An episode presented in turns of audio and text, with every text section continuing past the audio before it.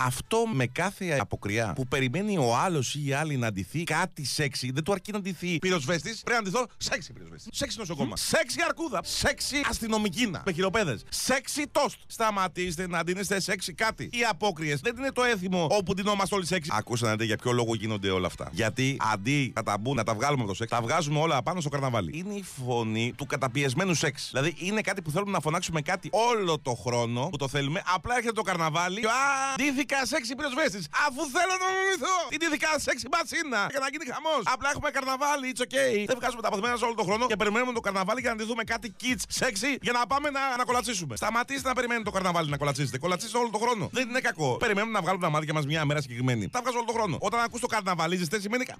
Τρέλα! Εσύ δεν δει φέτος; Φέτος θα ντυθώ σεξ αρχαίου Έλληνα.